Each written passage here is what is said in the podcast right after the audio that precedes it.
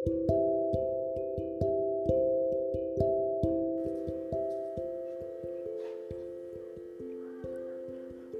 வணக்கம். தமிழ் சிறுகதைகள் பாட்காஸ்டிங்க்கு உங்களை அன்போடு வரவேற்கிறோம். இன்றைய சிறுகதை புயல். எழுதியவர் கோபிகிருஷ்ணன். கோபிகிருஷ்ணன் என்னும் என் கே கோபாலகிருஷ்ணன் தமிழில் தனித்து பேசப்பட்ட எழுத்தாளர். சிறு பத்திரிகைகளிலும் நடுநிலை பத்திரிகைகளிலும் கோபிகிருஷ்ணன் எழுதினார்.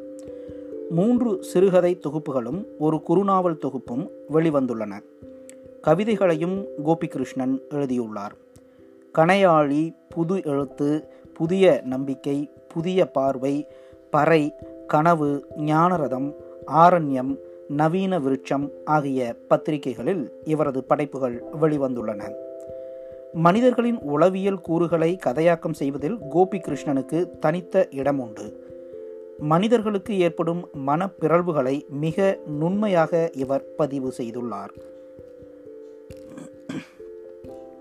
நேயர்கள் இப்பொழுது கேட்கலாம் புயல். கோபிகிருஷ்ணன் ஆயிரத்தி தொள்ளாயிரத்தி நாற்பத்தி ஐந்தில் பிறந்து இரண்டாயிரத்தி மூன்றில் நம்மை விட்டு மறைந்தார். அவரின் மிக முக்கிய கதைகளில் ஒன்று இந்த புயல். அதிகாலையிலிருந்தே பலத்த மழை. சென்னை அருகே புயலாம். தொழிற்சாலை நேரம் முடிந்து தள்ளி போட முடியாத ஒரு முக்கியமான விஷயத்தை பற்றி சக ஊழியர் குதிர உல்லா பாட்ஷாவுடன் பேச அவரது இல்லத்திற்கு சென்று பேசி முடித்துவிட்டு சுமார் ஒன்பது மணி அளவில் தன் வீட்டை நோக்கி புறப்பட்டான் ஏகநாத். நைந்து போன பித்தான்கள் என்றைக்கோ தெரித்து அவை இல்லாத நிலையில் சேஃப்டி பின்களை போட்டு ஒருவாறாக மழைக்கோட்டை அணிந்து கொண்டு தொப்பி தொலைந்து போய் வெகு மாதங்கள் ஆகியிருந்தும் அதை வாங்காதிருந்த அசிரத்தையின் தண்டனையான தலை நனைதலை அனுபவித்து கொண்டே வீட்டை நோக்கி நடந்து கொண்டிருந்தான். தொழிற்சாலையின் ஒரு குப்பை கூடை அருகே கிடந்த சிறு துண்டு மலைத்தாள் ஒன்றை எடுத்து பத்திரப்படுத்தி வைத்திருந்தான். வழியில் ஒரு கடையில் புதிதாக சந்தையில் அமக்களப்பட்டு கொண்டிருந்த நவ் சிகரெட் ஒரு பாக்கெட்டையும் ஒரு வத்தி பெட்டியையும் வாங்கி மலைத்தாளில் சுற்றி வைத்து கொண்டான். இரண்டு மெழுகுவர்த்திகளையும் வாங்கி சட்டை பையில் போட்டுக்கொண்டான் நல்ல நாட்களிலேயே அடிக்கடி தடைபடும் மின்சாரம் மழையில் சீராக இயங்கும் என்று சொல்வதற்கில்லை. குழந்தைக்கு சிறு தினங்களாக வெதுவெதுப்பான ஜுரம். மருந்து கடை ஒன்றில் மாத்திரை இரண்டை வாங்கினான். ஜுரத்தால் அவதிப்படும் குழந்தையை ஏதோ ஒரு வகையில் சந்தோஷப்படுத்தி உற்சாகத்துடன் இருக்கச் செய்ய வேண்டும் என்று தோன்றவே ஒரு கடையில் கேட்பரிஸ் மில்க் சாக்லேட் ஒன்றை வாங்கினான். சிகரெட் ஒன்றை பெட்டியிலிருந்து கவனத்துடன் உருவி மலை சொட்டுக்களிலிருந்து அதை அரைகுறையாக ஒருவாறு காத்து கைகளை குவித்து பற்ற வைத்துவிட்டு நடந்து கொண்டிருந்தான். வீட்டை அடைய இன்னும் ஒரு டொக்கு சந்தையும் ஒரு நீண்ட சந்தையும் இரண்டு சிறு சந்துகளையும் கடக்க வேண்டும். வழியில் ஒரு மளிகை கடை வீட்டில் காப்பி பொடி சர்க்கரை காலையில் கொஞ்சம்தான் மீதம் இருந்தது. ப்ரூ ரீஃபில் பேக் காப்பி பொட்டலம் ஒன்றையும் இரநூற்றி ஐம்பது கிராம் சர்க்கரையையும் கொடுக்குமாறு கடை பையனிடம் சொல்லிவிட்டு சிகரெட்டை உறிஞ்சி புகையை வெளித்தள்ளி கொண்டிருந்தான். அருகில் ஒரு நடுவயது மாமி அவள் முகம் கோணினாள். சாரி மாமி மன்னிப்பு கோரி கால்வாசிதான் புகைத்திருந்த சிகரெட்டை கீழே போட்டு நசுக்கினான். வீட்டின் மிக அருகாமையில் வந்ததும் நேற்று நடந்த ஒரு சம்பவம் நினைவுக்கு வந்தது.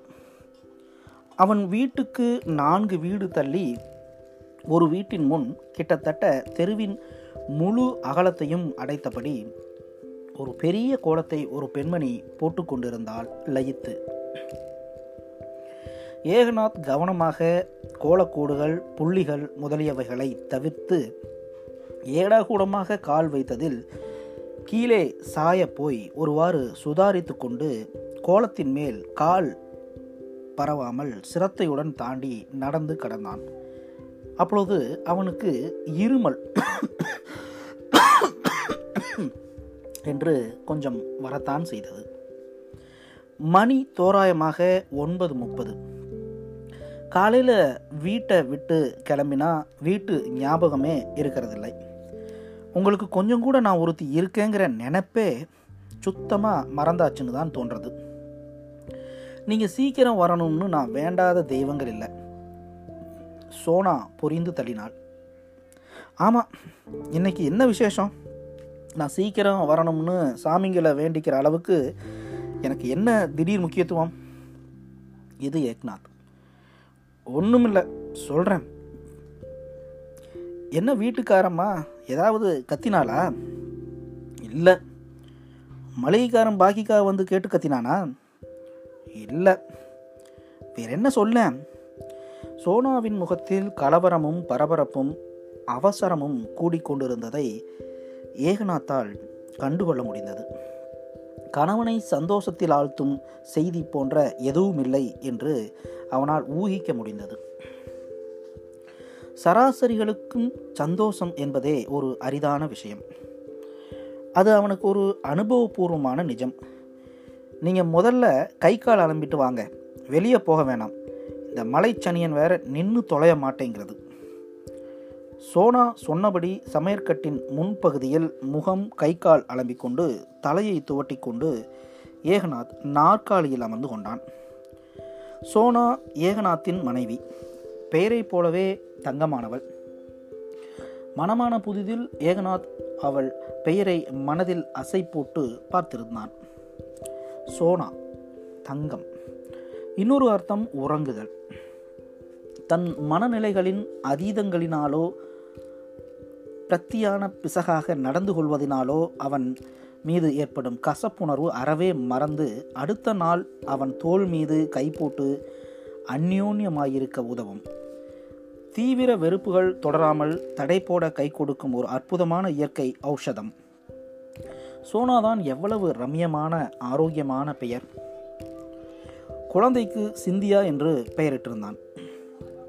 ஜனித்தவுடன் முதலில் தன் சிசுவை பார்த்ததும் உடனே அவன் நினைவில் நிழலாடியது நீல ஆகாயத்தின் மையத்தில் ஒரு முழு நிலா. சந்திர தேவதையின் பெயரையே அவளுக்கு சூட்டிவிட்டான். சிந்தியா டாடி எனக்கு என்ன கொண்டாந்த? உனக்காடா கண்ணா மாத்திரை. உனக்கு ஜுரம் இல்லை அப்புறம் ஒரு சாக்லேட். நான் டாடி எனக்கு ஸ்வீட்டு. இன்னைக்கு எனக்கு பர்த்டேவா? அவளுக்கு எப்பொழுதாவது அரிதாக இனிப்பு கொண்டு கொடுக்கும் சமயமெல்லாம் அவள் கேட்கும் கேள்வி. சாக்லேட்டை இரண்டு வெள்ளல் கடித்துவிட்டு சிந்தியா வாந்தி எடுத்து விட்டாள் இப்போ ஸ்வீட் ஒன்றும் இல்லைன்னு இங்கே யார் அழுதா? சோனா வெடித்தாள். என்ன நடந்துச்சு? சொல்லு. காப்பி போடு. சாப்பிட்டுக்கிட்டே கேட்குறேன். உங்களுக்கு காப்பி தான் முக்கியம். என்னோட அவஸ்தையை பற்றி உங்களுக்கு என்ன அக்கறை? வாந்தியை வாறுகாலால் தண்ணீர் விட்டு கழுவிக்கொண்டே சோனா எரிந்து விழுந்தாள். மீண்டும் இவனுக்கு இருமல். இந்த முறை எந்த சிகரெட்டும் அவன் பிடிக்கவில்லை. சரி காப்பி கூட அப்புறம் போட்டுக்கலாம். விஷயத்தை சொல்லு. தேவதூதன் ஒண்டே வழியில் சந்திச்சு பேசி ஆசியெல்லாம் வழங்கிட்டு போனான்ற அற்புத நிகழ்ச்சியெல்லாம் நீ சொல்ல போகிறதில்ல அல்ப விஷயம் ஏதாவது சொல்ல போகிற அதுக்கு ஏன் இவ்வளவு எரிச்சல்? சொல்ல. என்ன? எதுக்கு வேலையில் சேர்த்து விட்டீங்க? புதுசாக இதில் சொல்கிறதுக்கு என்ன இருக்குது சமூகத்தை பற்றி நீ தெரிஞ்சுக்கணும். நாலு பேரோட நீ பழகணும். அப்போ தான் உலகம்னா என்னன்னு உனக்கு புரியும். உன்னோட வாழ்க்கை புருஷன் குழந்த அடுப்படி வீட்டுச்சுவர் இதுக்குள்ளேயே முடிஞ்சு விடக்கூடாதுன்னு தான் இப்போ ஏன் அதை திரும்பி கேட்குற என்றவாறே தண்ணீரை எடுத்து ஒரு விழாக்கு குடித்தான்.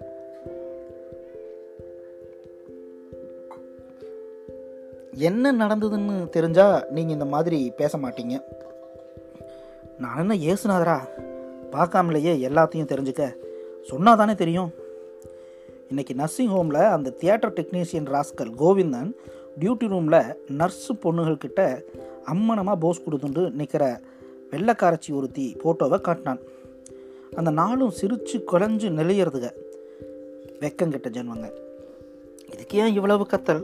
கோவிந்தன் ஒண்டை ஒன்றும் காட்டலையே? ஓ அந்த கன்றாய் வேற நடக்கணும்னு உங்களுக்கு ஆசையா? நீ இன்னைக்கு நல்ல மூடில் இல்லை. கொஞ்சம் தண்ணி சாப்பிட்டுட்டு அமைதியாக இரு. அந்த டாக்டர் கிளம் பேரம் பேத்தி எடுத்தாச்சு. ஹார்மோன் இன்ஜெக்ஷன் போட்டுண்டு ஹெட் ஸ்டாப் அதுக்கு ஊரில் ரெண்டு பசங்க படிச்சுட்டு இருக்கு அதோட ராத்திரியில் குடும்பம் நடத்துகிறானாம் என்ன பதில் சொல்வதென்று புரியாத நிலையில் ஏக்நாத் சிகரெட் ஒன்றை பற்ற வைத்து கொண்டான். இருமல் வந்தபோதும் உங்களுக்கு என்ன? ஸ்மோக் பண்ணினா எல்லாம் தீர்ந்து போச்சு. நான் இங்கே கிடந்து குமிருண்டு இருக்கேன் நர்சிங் ஹோம்லேருந்து க்ரீச்சுக்கு வந்து சிந்தியாவை அழைச்சிண்டு மலையில் நனைஞ்சு வீட்டுக்கு வந்துட்டு இருந்தேன் கொற்ற மலையில் கொடை இருந்தும் ஒன்று தான் இல்லாட்டியும் ஒன்று தான் ரோட்டில் ஆள் நடமாட்டம் இல்லை. ஒரு ஆள் பேண்ட் ஷர்ட் போட்டுண்டு கையில் ஒரு சிகரெட்டோட காரில் உட்காந்துண்டு ஜன்னக்கதவை எல்லாம் ஏற்றி முடி மூடி வச்சுண்டு சுட்டு விரலை வளைச்சு மேடம் ஒரு நிமிஷம் இங்கே வர்றீங்களான்னு கூப்பிட்டது. யாரோ கூப்பிட்றான்னு திரும்பி பார்த்தா மேடம் உங்களை தான் ஒரு நிமிஷம் கிட்டதான் வாங்கலேன் அது செருமிக் கொண்டான். சில நேரங்களில் சில மனிதர்கள் சினிமாவில் ஸ்ரீகாந்த் லக்ஷ்மியை காரில் லிஃப்ட் கொடுத்து அனுபவிச்சுட்டு இறக்கி விட்டு போனது ஞாபகம் வந்தது. பயந்து நடுங்கிண்டு விறுவிறுன்னு நடந்து வீட்டுக்கு வந்தேன். சோனா தொடர்ந்தாள். வந்து அரை மணி நேரம் ஆகலை. ஒரு வாரத்துக்கு முன்னால் காலி செஞ்சுட்டு போனாங்களே அந்த பார்வதி வீட்டுக்காரன் வந்தான். எப்படிம்மா இருக்க? குழந்த சௌக்கியமா? கேட்டுண்டே உள்ளேற வந்து சேரில் உட்காந்துக்கிட்டான் இங்கே இருக்கிறப்போ அந்த மனுஷன்ட பேசுனது கூட கிடையாது. காப்பி சாப்பிட்றீங்களான்னு சாப்பிட்றீங்களான்னு கேட்டேன். சரின்னது. போட்டு டேபிளில் வச்சேன். வேணாம் சும்மா தமாசுக்கு தான் கேட்டேன். அப்படின்னா எந்த என்ன தமாஷ்னு நினச்சிட்டு இருக்கிறப்போ வாங்களேன் இளமை சுகம் சினிமாவுக்கு ரெண்டு டிக்கெட் வச்சுருக்கேன் சேர்ந்து போகலாம்னது. எனக்கு உதறல் எடுத்து போச்சு. சிந்தியாவை தூக்கிண்டு அந்த பக்கத்து போர்ஷன் பொண்ணு குமுதினி இல்லை அதான் நைன்த்து படிக்கிறதே அதை கூப்பிட்டேன். நல்ல காலம் வந்தது. கொஞ்ச நேரம் அந்த ஆள் அப்படியே உட்கார்ந்துட்டு இருந்தான். நான் அப்போ போயிட்டு இன்னொரு நாளைக்கு வர்றேன். நான் இப்போ ஏன் போகிறேன் தெரியுமா? நான் இப்போது உங்களோட தனியாக இருக்கேன். உங்கள் வீட்டுக்காரர் இப்போ வந்தால் நம்மளை என்னன்னு நினச்சிக்குவாருன்னு சொல்லிட்டே எழுந்தது. குமுதினி பொண்ணு கன்னத்தை தட்டி கொடுத்துட்டே இறக்கட்டினது. அந்த பொண்ணு சொல்கிறது அந்த மனுஷன் நல்லவனாம். குடிச்சிட்டு வந்ததுனால இப்படி நடந்துக்கிட்டதாம் சோனா இன்னும் முடிக்கவில்லை. இந்த இளவெல்லாம் முடிஞ்சா விட்டு கொடையை எடுத்துண்டு சிந்தியாவை தூக்கி இடுப்பில் வச்சுண்டு அரைக்க கொடுத்த மாவை வாங்கி வர போனேன். ஒரு வீட்டு திண்ணையில் ரெண்டு கேடி பசங்க. குட்டி ஷோக்காக இருக்குல்ல? அப்படின்னு கமெண்ட் அடிக்குதுங்க. சோனா கொட்டி தீர்த்தாள். விசும்பிக் கொண்டே சிந்தியாவுக்கு சோறு ஊட்டி படுக்க வைத்தாள். சோனாவுக்கு அமைதியின்மை காரணமாக சாப்பிட தோன்றவில்லை. ஏகநாதத்துக்கும் ஏகநாத்துக்கும் துக்கம் மனம் பூராவும் வியாபித்திருந்த நிலையில் சாப்பாட்டு சிந்தனைக்கே இடமில்லாமல் போயிற்று. படுக்கையில் கிடந்தார்கள். சோகனா சோனா ஏகநாத்திடமிருந்து ஏதோ ஒரு பதிலை எதிர்பார்த்தாள். சமூகம் இன்னைக்கு உங்ககிட்ட அதனோட விஸ்வரூபத்தை காட்டியிருக்கு. அவ்வளவுதான் தூங்கு எல்லாம் சரியாக போகும் என்றான்.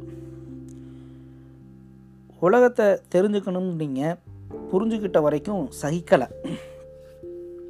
அவள் கண்களில் கசிந்த நீரை துடைக்க கூட திராணி இல்லாமல் கிடந்தான் ஏகநாத். ஏகநாத் பாவமே செய்யாத புண்ணிய ஆத்மா அல்ல.